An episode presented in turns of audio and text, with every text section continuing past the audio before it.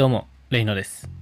えー今日もですね、レイノラジオへお越しいただき、ありがとうございます。えー今日はですね、えー睡眠と生理的意義というお話をしていこうと思うんですけども、あ生理的意義とかまた難しいこと言って、よくわかんないよって方もまあいると思うんですけど、まあ簡単に言うと、まあ体への影響ですね。えーまあ我々は人生の3分の1も、まあ、睡眠に時間を費やしてるんですけども、まあ、睡眠不足による何ですかね。あの日常生活のなんか影響だとか、まあ、仕事のパフォーマンスが低下したりだとか何かしらこう経験があると思います。徹夜をしたりして次の日こう集中力が続かなかったりですね、えー作業中も眠くてどうしようもないとかパフォーマンスが低下するっていうのはそういったことですね。仕事の効率が落ちたりすることです。でまあ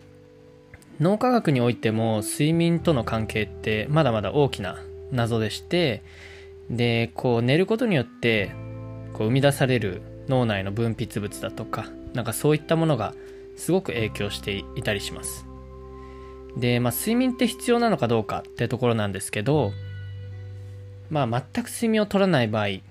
体にどんな症状が現れるのかという研究ですね。これがまあ1989年に、えーラットを用いた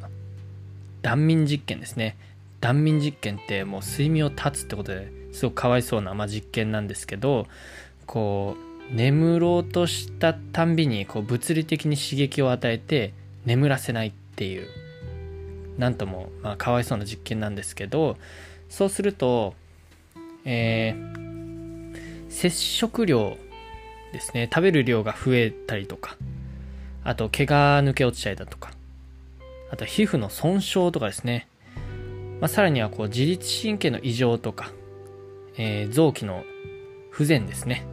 臓器の内臓の機能が悪くなってしまったりだとか。なんかまあいろいろなことが起きてで最終的にはこう10日から20日で命を落としてしまうということが分かってます。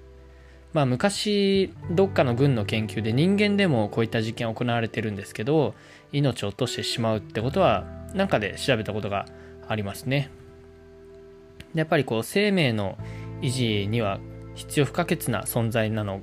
がまあこれでもわかると思います。なんですけどまだ詳細な原因が分かっていないっていうのも、まあ、事実ですね。でまあ睡眠でよく聞くレム睡眠とノンレム睡眠なんですけども、えーレムというのは、えー頭文字を取っています。でラピドアイムーブメント。これで REM ですね。これでレムと呼ばれてますね。ラピドアイムーブメントなんでこう眼球がたくさん動く時間帯。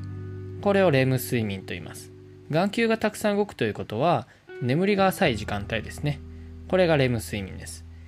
逆に、えーノンレム睡眠。目があまり動かない時間帯これは深い眠りの状態ですね。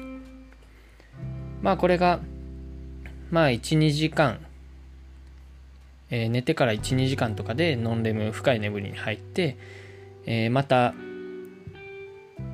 眠りが浅い時間帯。これを45回繰り返すらしいです。まあ研究によっては30分周期だとか90分周期だとか言われてますけど、まあ、必ずしもそうではないみたいですね。でえっ、とそういったなんかこう時差ボケだとか夜更かしだとかで、えー体の調子が狂うことがよくあると思うんですけど自律神経がどうのこうのっていうお話が結構ありますよね。で自律神経ってよく聞くけど実際ちゃんと分かっている人ってなかなかいないと思います。僕も多分分かりきってはいないと思いますね。なんでまあ調べ直したんですけどえー、まあそれを読んでみると、まあ、循環器消化器呼吸器などの活動を調整するために、まあ、呼吸とか内臓の働きとかですね。自分の意思とは無関係に24時間働き続けているのが自律自律神経ですね。勝手に血液が流れてますよね。意識しなくても、えー意識しなくても勝手に消化は行われますよね。そういった部分ですね。それが自律神経の部分です。自動的に反応する神経なので、えそういったものは無意識に調整されていると。免疫の機能を保つために無意識に自動的に調整されている、まあ、生命の維持には欠かせないものが自律神経ですね。で自律神経が乱れるとどうなるのってことなんですけど、まあ、睡眠を、えー、何ですかね睡眠のリズムを乱すことによって、まあ、自律神経も乱れていくんですけどそうすると、まあ、内臓の働きだとか体温のコントロールとかが、まあ、うまくできなくなってきます。で交感神経とか副交感神経とかありますけども、えー、そういったものも乱れてきます。またちょっと難しい言葉が出てきたと思うんですけど、えー、交感神経が昼間に活発になっている時に働く神経ですね。で逆に夜とかにリラックスしてくるのが副交感神経が、ま出てくるからです。こういったもののリズムがめちゃめちゃになってきます。なので夜に普通では副交感神経が働くところで交感神経が働いてしまって寝れないだとか。逆に昼間に交感神経が働く時に副交感神経が働いてしまって昼間に眠くなるだとか。そういった、えー、普通では起きてはいけない状態が起きるわけですね。そうすると、えー、血圧が変に上がったり瞳孔が拡大したり、えー、心と体が何ですかね落ち着かなくなってしまったりして、まあ、調子が狂ってしまうわけですね。で心拍数もこう変わってしまったりするのでそうすると体はどんどんストレスを感じてしまうわけですね。でそうすると、えー、まあ、これが自律神経の乱れた状態になるんですけどこう仕事でのプレッシャーとかですね、えー、ストレスとかそういったものに耐えにくくなってしまいます。で肉体の疲労も取れにくくなるので、えー、なんかこうですね。常にだるいみたいな状態が起きたりします。でそうすると,、えーと、内臓の動きも悪くなってきて、えー、消化がうまくいかなくなって胃がキリキリしたいですね。なんかこうなぜかお腹を下す時が多いとかですね。普通ではありえないことがたくさん増えてきます。でなんかこう病気ではないはずなのにって思っても何かだるいだとかそういった時はこう自律神経の乱れがまあ考えられたりしますね。なので、えー、睡眠というのはすごく大事な要素です。で睡眠にうまく入るようにするには、まあ、体内時計を整えなくてはいけないんですけど、まあ、その他にもですね食事でうまく眠りにつきやすくしたりだとか、えー、体温をうまくコントロールしたりだとかいろんな方法があるんですけどあれもこれもやるとまあ難しいと思うのでまあ眠りにつく時に一番簡単なものを紹介すると、えー、まあよく言われている画面を見ないとかですね。携帯の画面をま見ないようにします。携帯の画面を見て光を浴びていると、えー、体は昼なのかなと勘違いして交感神経が働くよ働くようになります。なので目が覚めてしまうわけですね。体は疲れていて本当は眠ろうとしているのにえー、体あ脳みそが起きてしまうので脳はパニックになるんですよね。普通ではもう眠たいはずなのに目から光を浴びたから起きなきゃいけないっていう風にちょっとこう乱れてしまうんですよね。なので夜にはこう光を浴びないとかですね。でできれば間接照明で暗くするといいみたいですね。もう1時間前ぐらいから暗くするといいですね。でさらにはまあこれ実際本当かどうかわからないんですけどその間接照明も上ではなくて下下の間接照明だとこう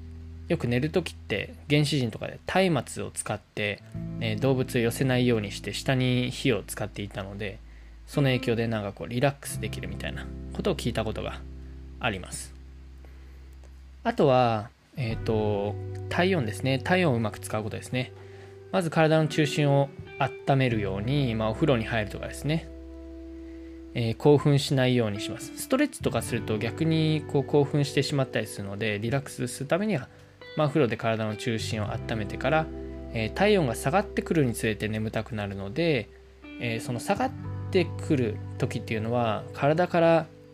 熱を放出しているので保温はしないようにした方がいいらしいです。なので靴下を使ったりとかすぐにお布団に入ってしまったりすると体から体温が逃げなくなるので逆に暑くて眠れないとかですね。なのであえて少し体を冷やすようにしてだんだん冷えてきたところでお布団に入って眠ると。そうすると、まあ、自然と眠りにつけるわけですね。あと僕最近こう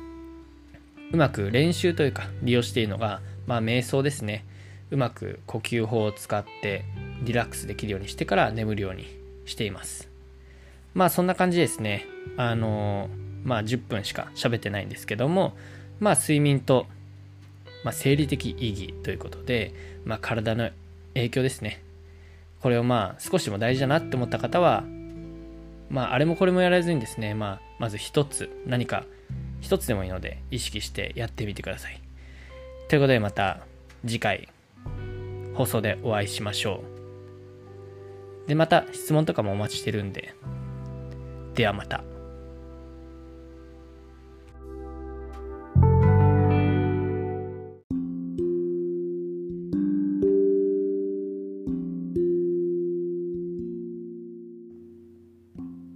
どうもレイノです。レイノチャンネルへようこそ。今日も早速やっていきたいと思います。今日はですね、えーまあ、最近海外のサイトを調べて、まあ、健康について運動だとか食事だとかそういったものをまあ調べているんですけども、まあ、海外のサイトを調べる理由としてはですね、まあ、基本的にアメリカの情報ですねそれを取り入れてるんですけども、まあ、理由としては結局アメリカとかで流行ったものが日本でまあ5年とか10年遅れて流行るとまあ言われてるんですよね。でこれはまあ健康に限らずいろんなジャンルでそうなるとまあ言われています。でその後日本から東南アジアに5年とか遅れて、えー、流れて流行っていくとまあ言われていますね。なのでまあ先取りするために、まあ、海外の情報をできるだけ、え、探すようにしています。でまあ日本の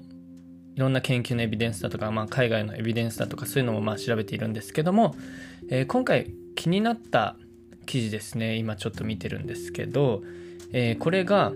肺の健康を保つための食品ということで、まあ、10個ぐらい例が挙げられていてですね、まあ、肺はすごく、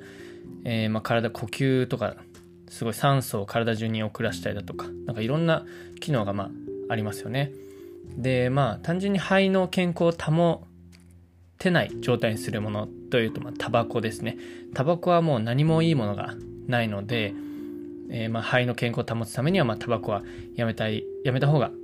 間違いなくいいですで、最近、まあ、世界的にも流行っているライフスパン。ライフスパンという本ですね。えー、意味は寿命という意味なんですけど、で、老いなき世界という、まあ、体力が、あ、体力じゃねえ、えっ、ー、と、タイトルが、えー、ついていますね。で、この本は、えっ、と、ハーバード大学のなんか世界的権威が書いたみたいに書いてあるんですけど、えー、この人曰く、こう寿命を延ばすためにはっていう研究をひたすらしてたみたいでで今世界中で考えられている寿命を伸ばすためっていうのは病気と戦うってことですね。で年を取ってくると病気がどんどん出てきてその病気に対してモグラ叩きのように一つずつ潰していく。で一つ潰してる間に他の病気が出てきて、えー、その病気に対してまた潰していく。でそれに対して薬を取ることでまた他にもまあ、副作用が出たり他の影響が出てまたそれに対してまた潰していく。なんかこうモグラ叩きのようになっていて、えー、まあキリがない感じですね、えー、それがまあ今の今現在の、まあ、寿命と戦う方法みたいな感じとなってるんですけどもこの人曰く、えー、このハーバード大学の世界的権威と言われている人曰く、えー、そうじゃないと。まず、えー、寿命を伸ばすためには老いと戦うですね、えー、老いと戦うまず老いないようにするということらしいです。まあアンチエイジングとかいう言葉も流行ってますけどなんかそれとはまたちょっと違うようなものらしいですね。老いることによっていろんな病気が出てくる。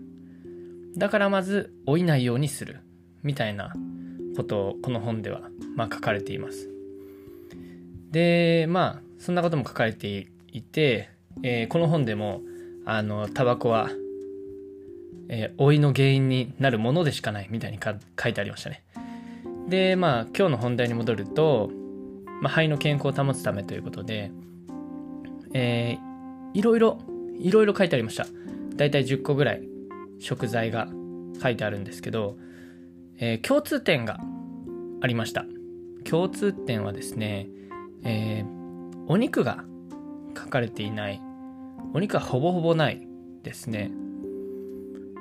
お肉は取らなくてもいいぐらいの感じのことが書かれてましたね。で、ここで挙げられているのは、まあ、リンゴ、あとはビーツ、えー、緑茶、葉物の野菜、あとはリーンプロテイン。これはちょっと後で説明しますね。あと、オレンジジュース、唐辛子、えー、パンプキン、なんだっけ、日本、えー、かぼちゃか、かぼちゃ、えー、トマト、全粒粉。まあ、こんな感じで書かれてますね。えー、全粒粉というのは、なんかこう、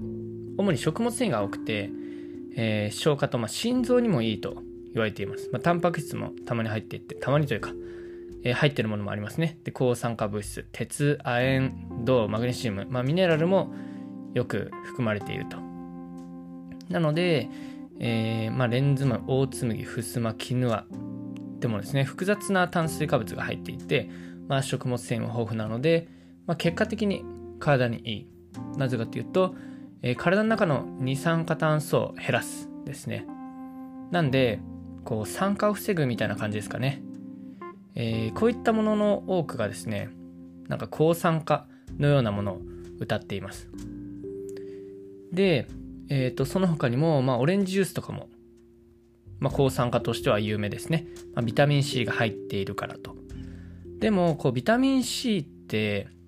このジュースとかだとほとんど補えないんですよね。なんで、サプリメントから取ってしまうのが、まあ、あの、楽なのかなと思うんですけども、あとオレンジジュースだと、こ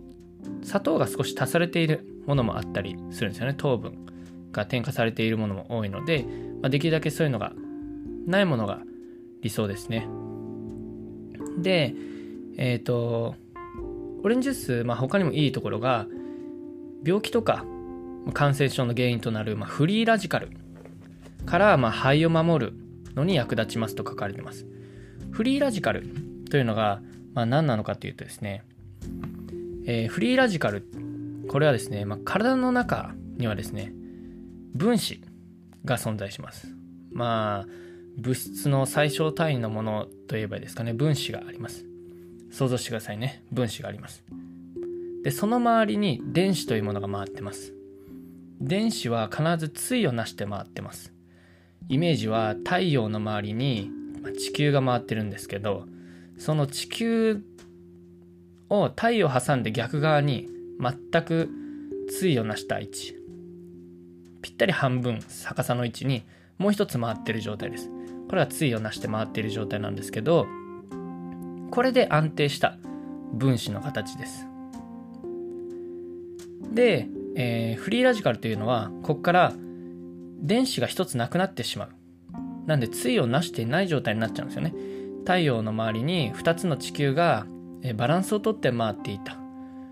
これで地球が片方なくなってしまう。電子が片方なくなってしまう状態。こうすると、不安定な分子になってしまいます。えー、パートナー、地球のパートナーがいなくなってしまう感じですね。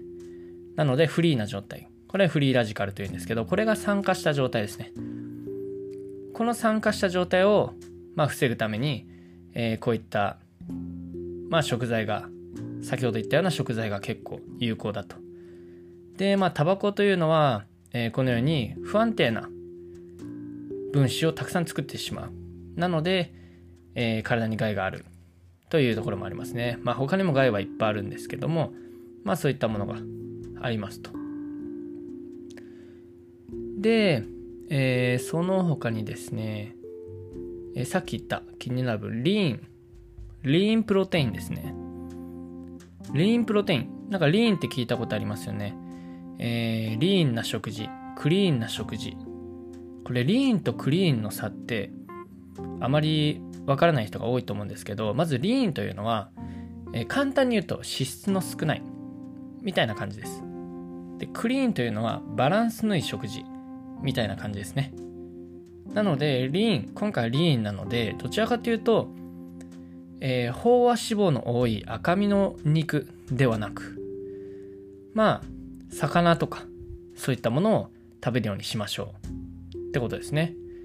まあ鶏肉もまあリーンといえばリーンですね。まあ皮とかは排除した方がいいと思います。でそういったものがこう肺を癒すための、まあえー、食品としていいということですね。あと豆とかですね。植物性のプロテインですね。植物性のタンパク質なのでまあ豆大豆レンズ豆そういったものが、えー、いいとされています。でこういったものがですね、えー、肺の中の二酸化炭素と酸素の交換をするのに役立つ栄養だそうで、えー、まあ赤血球とかをこうなんですかね活動を活発にしてあげて、えー、体の中の循環を良くするといったところがあるみたいですね。まあえっ、ー、とまとめるとですねさっきみたいな食事を、まあ、料理にしていくと地中海式の食事というものが炎症と戦ってくれるみたいですねなので、一回調べてみてください。地中海の料理みたいな感じで調べていって、で、そうすると、こう、慢性的な炎症を作りにくくして戦ってくれるらしいので、まあ、より良い食生活をするために、こっち地中海の食事ですね。まあ、適切なフルーツと、えー、野菜と、どちらかというと、リーンなタンパク質を取るということですね。えー、まあ全粒粉とかってなるとグルテンとかいろいろ言われるんですけど実際グルテンはですね、えー、グルテンに対して何か症状が出る、まあ、病気というかまあなんとか症っていうのが、まあ、あるんですけどその症状は日本人はですね2000人に1人なんです、えー、0.05%ぐらいですね逆に世界だと0.5%あ0.1%ですかね確かそのぐらいだと言われてますなんで日本人はどちらかというと世界に比べても少なくて0.05%ぐらいですね。2000人に1人ぐらいだと言われているので、えー、そこまでグルテンは気にすることはないと思います。まあそんな感じで、まあ、いろんな情報があるんですけども、これもまだ、えー、研究段階だと言われているので、まあ絶対ではないですね。えー、より自分の体に合った食事を、まあ、探しながらですね、皆さんも楽しんでボディメイクをしてみてください。ということで今回のラジオはこれで終わりです。では次回またお会いしましょう。バイバイ。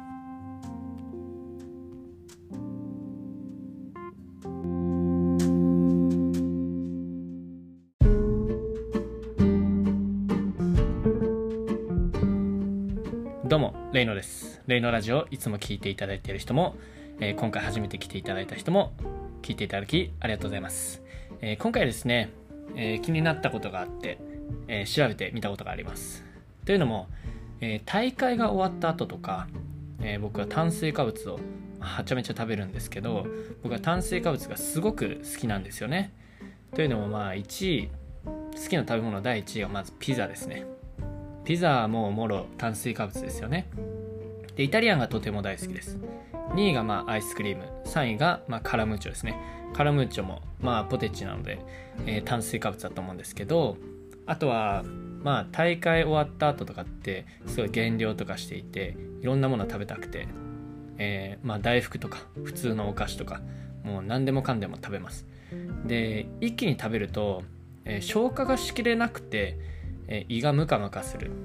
とかあとは腸が一気に過敏になるので、えー、膨満感を覚えたり、えー、まあちょっと汚い話ガスが溜まったりとか。僕もともとガスが溜まりやすくて、えー、昔、まあ、ストレスとか溜まるとすぐ空気を飲み込んでお腹にガスが溜まって痛すぎてもううずくまって冷や汗をかくぐらいのガスの溜まりやすい人なんですけど、え、それたまに今でもあります。僕人に会うのがあまり得意ではなくて大人数で集まったりするとすぐこう唾飲み込んでしまってなんかガスが溜まったりするんですけど結構内部なんですよね。でそういうのは、えー、炭水化物がいろいろ食べた後になんか膨満感を覚えたりする。これはなんかその胃が過敏になって腸が過敏になってそういうことが起きてるのかなって思って調べ直したんですけどこれがですねまた別の原因があったのかなと思って、えー、それの記事について少しお話ししたいと思います、えー、今回ですね、えー、特定の消化器系疾患を持つ人、えー、何ですかね。特定の消化器系疾患を持つ一部の人々のために、えー、まあこれらのなんか胸焼けみたいななんか消化しきれない感じとかこの膨満感っていうのが、えー、なんか問題を引き起こす原因があったんだよってことで、えー、それをお話ししたいんですけど、まあ、その原因がこれを含む食品ですね FODMAP FODMAP どう読むのかわからないです FODMAP ですかねで、フォドマップダイエットとか、えー、呼ばれたりするらしいです。日本ではほぼ広まってないと思います。アメリカの情報をまあ調べているので、えー、アメリカの情報とかが結局5年、10年遅れて日本に入ってくるので、僕は、えー、先に先に海外の情報を取り入れるようにしています。で、まあ、これを除去するダイエットですね。フォドマップダイエット。フォドマップ除去ダイエットみたいな感じ。そうすると腸とか胃の問題を持つ人々をま助ける可能性がありますということで。で、フォルマップって何なんですかってことで、これちょっと難しくて、えー、Fermentable Oligo D Monosaccharides and Polios ちょっとわかんないです。どういうこと？どういうことって思ったんで、まあ、調べてみたんですけど、えー、発酵性オリゴ二炭糖およびポリオール。全然わかんないです。これ読んでもちょっとトレーナーですけどわかんないです。多分あれ科学者じゃないとわかんないですね。まあ、まとめ定というかあの記事をいろいろ下の方まで遡ってみると、えフォードマップ含む食品には以下のものがありますっていう感じで、えー、まあ穀物もちろんそうなんですけどクラッカークッキーパンクスクスクスクスってなんだろうなパスタペストリーとかですねで他にも、えー、タンパク質、えー、脂肪分の多い肉や揚げ物他にもニンニク玉ねぎマリネを含む肉加工品とかですね。加工品はフォドマップスが高い可能性がありますと。で豆もあってひよこ豆レンズ豆大豆ピスタチオカシューナッツとかですね。で他に乳製品カスタードアイスクリームヨーグルトカッテージチーズクリームチーズリコッタなどのソフトチーズを含む牛、ヤギ、羊の乳製品、え野菜類ですね、アーティチョーク、アスパラガス、カリフラワー、ニンニク、たま、ニンニク、ネギ、マッシュルーム、玉ねぎ、エシャロット。なんだエシャロット？ちょっとわかんないですけど、あと果物。リンゴ、アプリコット、アボカド。おアボカド、果物に含まれてるんですね。さすがアメリカって感じですけど。えー、ブラックベリー、チェリー、マンゴー、ネクタリン、知らないネクタリン。えー、桃、洋梨、柿、プラム、プルーン、スイカ、あと甘味料ですね。果物、蜂蜜、高果糖コーンシロップ、アガベシロップ、ソルビトール、マンニトール、キシリトール、イソマルト、マルチトールなど、えー、飲料カモミールとか、